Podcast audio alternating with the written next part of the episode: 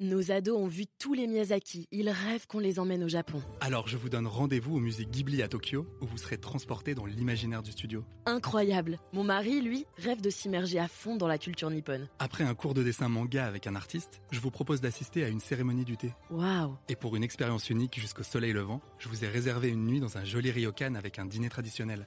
Je nous y vois déjà. Avec Marco Vasco, ne rêvez plus, vivez votre voyage l'esprit libre. Au rendez-vous sur marcovasco.fr pour imaginer votre prochain voyage sur mesure. Les podcasts du Figaro.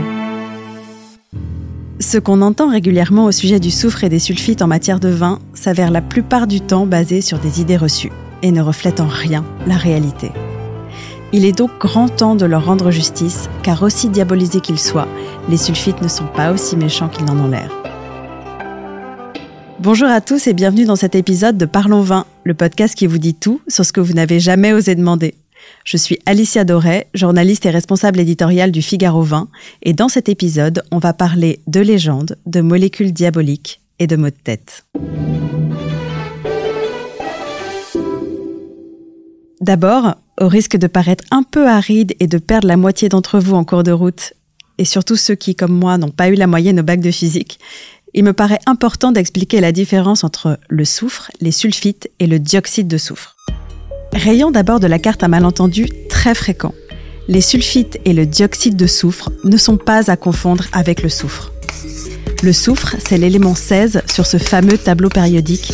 Il est symbolisé par la lettre S, il est jaune, insoluble, il sent l'œuf pourri quand on le brûle, et surtout, on ne l'utilise jamais pour la vinification. Hormis dans le cas d'un vigneron qui essaierait sciemment de se débarrasser de vous, ce qui serait pas un pari très malin d'un point de vue commercial. Accrochez-vous, on va rentrer dans quelque chose d'un petit peu technique. La molécule dioxyde de soufre est en réalité du soufre combiné à deux atomes d'oxygène.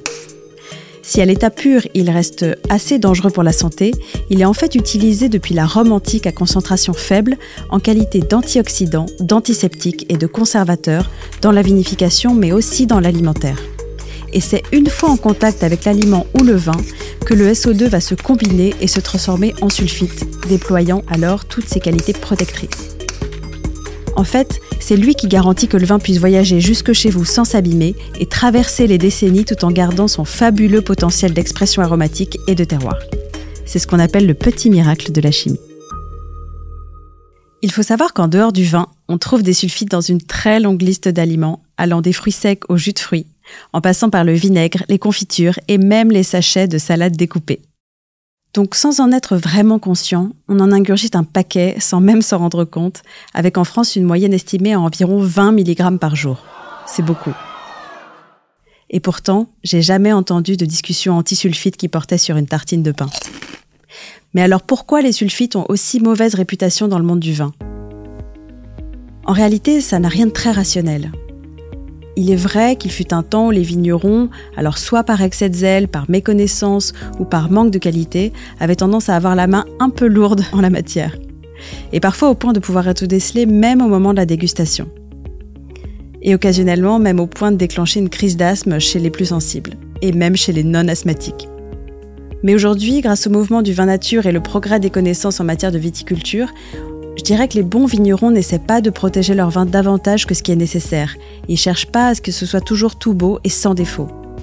Alors bien entendu, le risque d'allergie continue à exister, mais il est fort probable que vous vous en rendiez compte bien avant d'être en âge de boire votre premier verre. Alors venons-en maintenant à la question qui vous brûle les lèvres. Les sulfites dans le vin donnent-ils réellement mal à la tête? Alors ici, même son de cloche. La plupart du temps, les sulfites n'y sont absolument pour rien. En fait, l'alcool déshydrate votre corps et y compris votre cerveau. Et vu qu'il déteste avoir soif, il ne manque jamais de vous le faire payer. Alors le secret, un verre de vin, un verre d'eau. Bon, évidemment, si vous sifflez la bouteille entière, même l'eau ne pourra plus rien pour vous. Et maintenant, qu'est-ce qu'on pourrait penser du vin complètement sans sulfite?